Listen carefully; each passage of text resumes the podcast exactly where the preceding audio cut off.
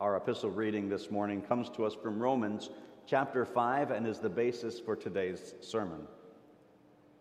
Therefore, since we have been justified by faith, we have peace with God through our Lord Jesus Christ.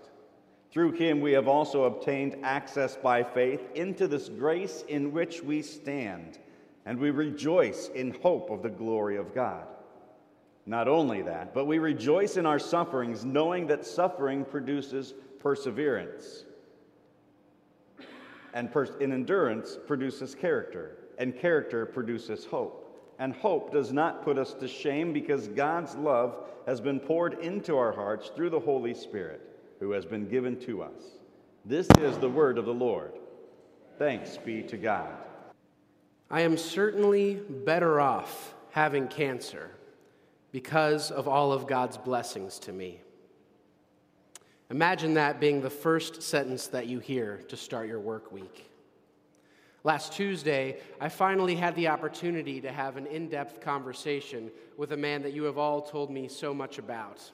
Last week was Pastor Brian Roberts' first week back here working in over a year. He had a conversation with me that enlightened me in a way that I just wasn't prepared for at the time, in a way that I wasn't expecting.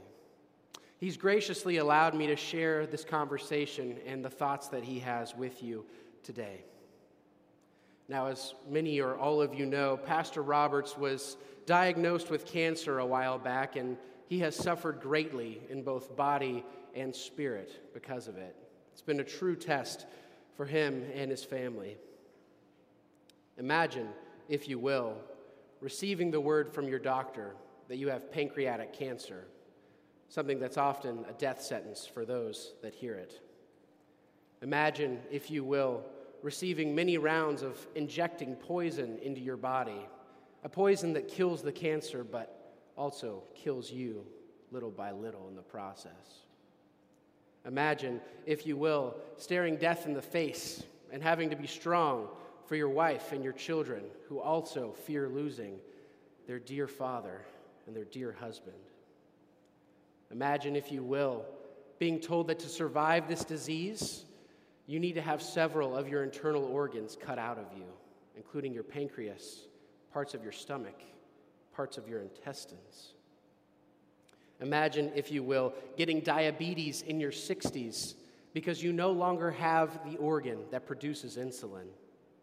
Imagine, if you will, that you hate the sight of food because it tastes bad and your stomach can't digest it and it makes you feel ill when you eat it, even your most favorite comfort food. Imagine losing so much weight because of this that you're dangerously thin and your doctors fear for your life. And imagine, even after beating cancer, that every two months you have to get put under and have an operation where they stick a feeding tube into your nose and down into your intestines. Imagine every three months being reminded of the fact that this disease could come back at any time and having to go and get scanned at the hospital. And now imagine, after all of this, saying the words, I am certainly better off having cancer because of all of God's blessings to me. Suffering produces endurance. Endurance produces character. Character produces hope. And hope does not put us to shame because God's love has been poured out into our hearts through the Holy Spirit who has been given to us. So we rejoice in our sufferings. She is so funny. Y'all are going to get along so well. I can't wait for you to meet her. Last year, my seminary classmate and dear friend Ethan Luft and I were hanging out one night. His wife had gotten called to work in Kansas City, and so we thought we'd take advantage of the night to just have a bro night. And uh, we did what guys do, and we stayed up way too late sharing stories and playing games. Near the end of the night, I got up and I walked by the hallway in his home that features his family photos. I stopped and I looked at these photos and I, uh, I saw that Ethan has a big family. He's one of four boys and two girls, so six children in total. And I'm looking at these photos and I'm imagining what they're like, these kids. I've never met any of them. I see their personality quirks in their photos, you know, the bunny ears on the friends and the smiles that they give, just kind of the goofy things that they're doing, trying to figure out who they are and what they're like. Ethan comes up to me while I'm standing there and he says, You know, it's interesting that you're looking at that picture in particular. That is my sister Brianna. She is so funny. Y'all are going to get along so well. I can't wait for you to meet her. One of the subtle joys of this life is the prospect of a new friend. And my initial reaction was one of happiness and honor that Ethan felt that I could have a close friendship with his sister. I'll never forget the feeling that followed next. Blessed assurance. Blessed assurance. It was something that Ethan had just shown to me in spades. A feeling that I had not fully come to grasp in a way that he had, that life had forced him to come to grasp with. Because there's one element of this story that I'm leaving out, one small detail. Brianna and Ethan's younger sister and Ethan's mother have all been dead for several years on a family vacation to Colorado, they got in a car accident, killing all of them. Suffering and produces endurance. Endurance produces character. Character builds hope. And hope does not put us to shame because God's love has been poured out into our hearts, and we have also received the Holy Spirit. So we rejoice in our sufferings. If you notice from the text for today, there's several steps between suffering and hope. It's not a quick process. It's not an easy process. It's not a flipping of the switch. I think sometimes as Christians, we feel as though we have to just be happy all the time because we have the hope of eternal life. Whenever something bad comes our way, we're like, no, it's okay because we're saved. We can't show our pain. We can't show our suffering. We can't lament. But the Bible refutes this idea strongly. I want to tell you an example from the Bible today about somebody going through this process. This process found in Romans 5 1 to 5. It's King David. And I want to give you a disclaimer before I tell you this story and it's this. In the story I'm about to tell you, King David is being punished for a sin that he did. He killed Uriah and had an adulterous affair with his wife Bathsheba. But you're not being punished when suffering falls your way. Sometimes God just allows suffering to happen. And I want you to keep that in mind. What I want you to focus on in this story is how David embraces the process of suffering to endurance, to character, to hope. In 2 Samuel chapter 12, David is called out by God through the prophet Nathan for his sins against Uriah and Bathsheba. David responds by saying, I have sinned against God. And God tells him that his son, that was produced from the affair that he had with Bathsheba, is going to die. Soon afterwards, the child becomes ill, and David goes to the child and he prays day and night and pleads with God. He doesn't change. He doesn't wash himself. He refuses food. He refuses help. And he weeps bitterly for his son and his impending death. Soon afterwards, the child dies. He passes away. David then gets up off the ground and washes himself. He puts ointments on his wounds and he puts perfume on and he goes to the tabernacle and he worships God. He then returns home and eats a meal. And his servants ask him, David, this just doesn't make any sense to us. Why was it that when the child was still alive, you wept bitterly and fasted and didn't wash yourself and lamented? But now that the child is alive, or I mean, is, is dead, you're eating again and you're worshiping God at the tabernacle. And this is David's response While the child was still alive, I fasted and wept, for I said, Who knows whether the Lord will be gracious to me? The child may live, but now he's dead. Why should I fast? Can I bring him back again? I shall go to him, but he can never return to me. David suffered one of the most intense emotional pains that this world has to offer. He lost his son, and he suffered greatly because of it. His fasting and his weeping, they built endurance, an endurance that can only come from the bitter, bitter pain that he had just felt. And his endurance changed his character. It changed him from a bold sinner against God to a man humbly at God's feet, begging for forgiveness and repenting of his sins. And that character, it ultimately led him to the tabernacle to worship God and to rejoice with his holy father. But David lamented. David leaned into his suffering. There was no quick move to, I'm saved, so I should be happy. There was no writing off his pain when, when his servants came to him and he was lying on the ground, when he was dirty and fasting and weeping. He didn't say, No, I'm fine. David embraced his sufferings and felt their full sting. And even in the midst of the pain of losing his child, his hope was being formed and fulfilled. David goes back and worships God and it was a worship full of lament and sorrow and rejoicing. It was complicated, it was messy, it was a snot filled, tearful, wailing, lamenting, rejoicing of God at the tabernacle that day. When you suffer, embrace this process. Learn from David's example.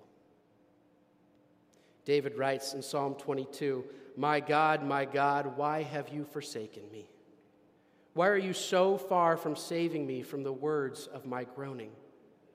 Oh my God, I cry by day, but you do not answer, and by night, but I find no rest. How often David must have cried out these words when he lost his son. How often Pastor Roberts must have cried out these words when he was going through chemotherapy. How often Ethan must have cried out these words when he lost his family. But our suffering, it ultimately turns to hope. Take it from Brian, take it from Ethan, and most importantly, take it from Jesus. Your suffering ultimately produces hope. What I see before me today is a sea of suffering. In all of your faces, I see a widow or a widower, a cancer survivor, victims of violent crimes, psyches crippled by anxiety and fear, childless parents, people who have been bullied or shamed, can't get over their grief, and so many other things. We're suffering every day. However, there's one more voice that I want to add to the people who have cried out Psalm 22 in suffering and pain. It's a carpenter named Jesus. And when he cried out the words of Psalm 22, he added, It is finished. See, people in the world who don't have faith, they can suffer. Their suffering, it can even build endurance. And that endurance can actually even build character. But when it comes to hope, they're bankrupt. They are totally bankrupt. It is only by Christ's wounds that we are healed. It is by the cross that our hope is not some far off someday. It's right now because Jesus is God with us and his sufferings give meaning to your sufferings. Each nail in his wrist, each thorn in his scalp, each desperate gasp for air on the cross as he pushed up over and over again those are a promise to you. And the promise is this I don't waste your pain, and I don't waste your suffering. God's blessings are mysterious, and they're not always apparent when we're in the throes of anguish and sorrow. They don't always make sense. But listen to Brian, listen to Ethan, listen to David, and listen to Jesus. Your suffering is turning into hope in God's time. And that hope can never, ever, ever be put to shame. It's with you now in earthly blessings, and it's with you forever in eternal blessings. Because three days after Christ died and cried out the words of Psalm 22, he leapt up out of the tomb. And because of that, Brianna's not dead. Ethan isn't dead. Pastor Brian isn't dead. David's not dead. David's son isn't dead. I'm not dead. You are not dead. And most importantly, Jesus is not dead. And he never will be. And neither will you.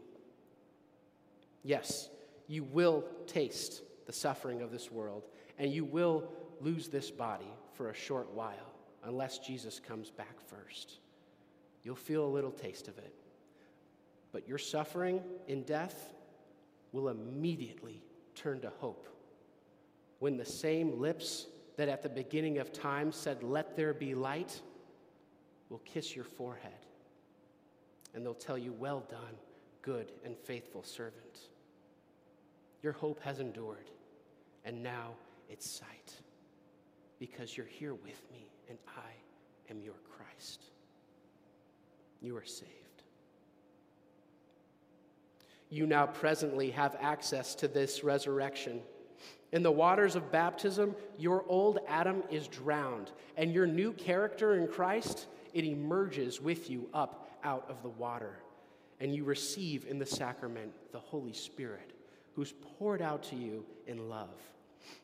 Our gracious God, the eternal God, resides within your flesh, your sinful flesh. And Jesus on the cross bore all the suffering of the world.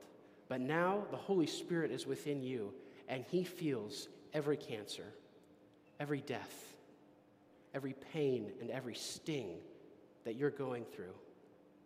And day by day, through his work, he is turning that suffering into hope in his own time. I want to use two examples that I started with today as tangible witnesses of our suffering turning to hope. Pastor Roberts, this very week, administered the sacraments. He consoled the sick and he prayed with the mourning, and he witnessed to me about how his suffering has been replaced only with hope. He now rejoices in his sufferings, and he will tell anyone who is willing to listen how blessed he is to have cancer.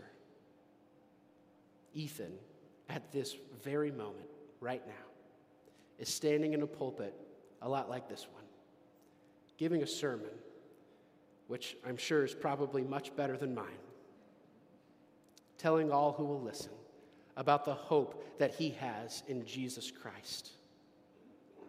Their night of darkness has turned into the morning dawn. And the hope that they have, and that we have, and that you have, and David and his son have, it has never been put to shame. It is all time undefeated because of the sufferings of Christ, which have turned into our only hope, the right hope. And as for Brianna, I penciled her in for lunch a few thousand weeks from now at the Lamb's High Feast in the new creation. And I too can't wait to be friends with her. Amen. We have a weekly awakening question for you. Put it up on the screen. And it's this Share a blessing you have received as a result of suffering. Go forth and do that.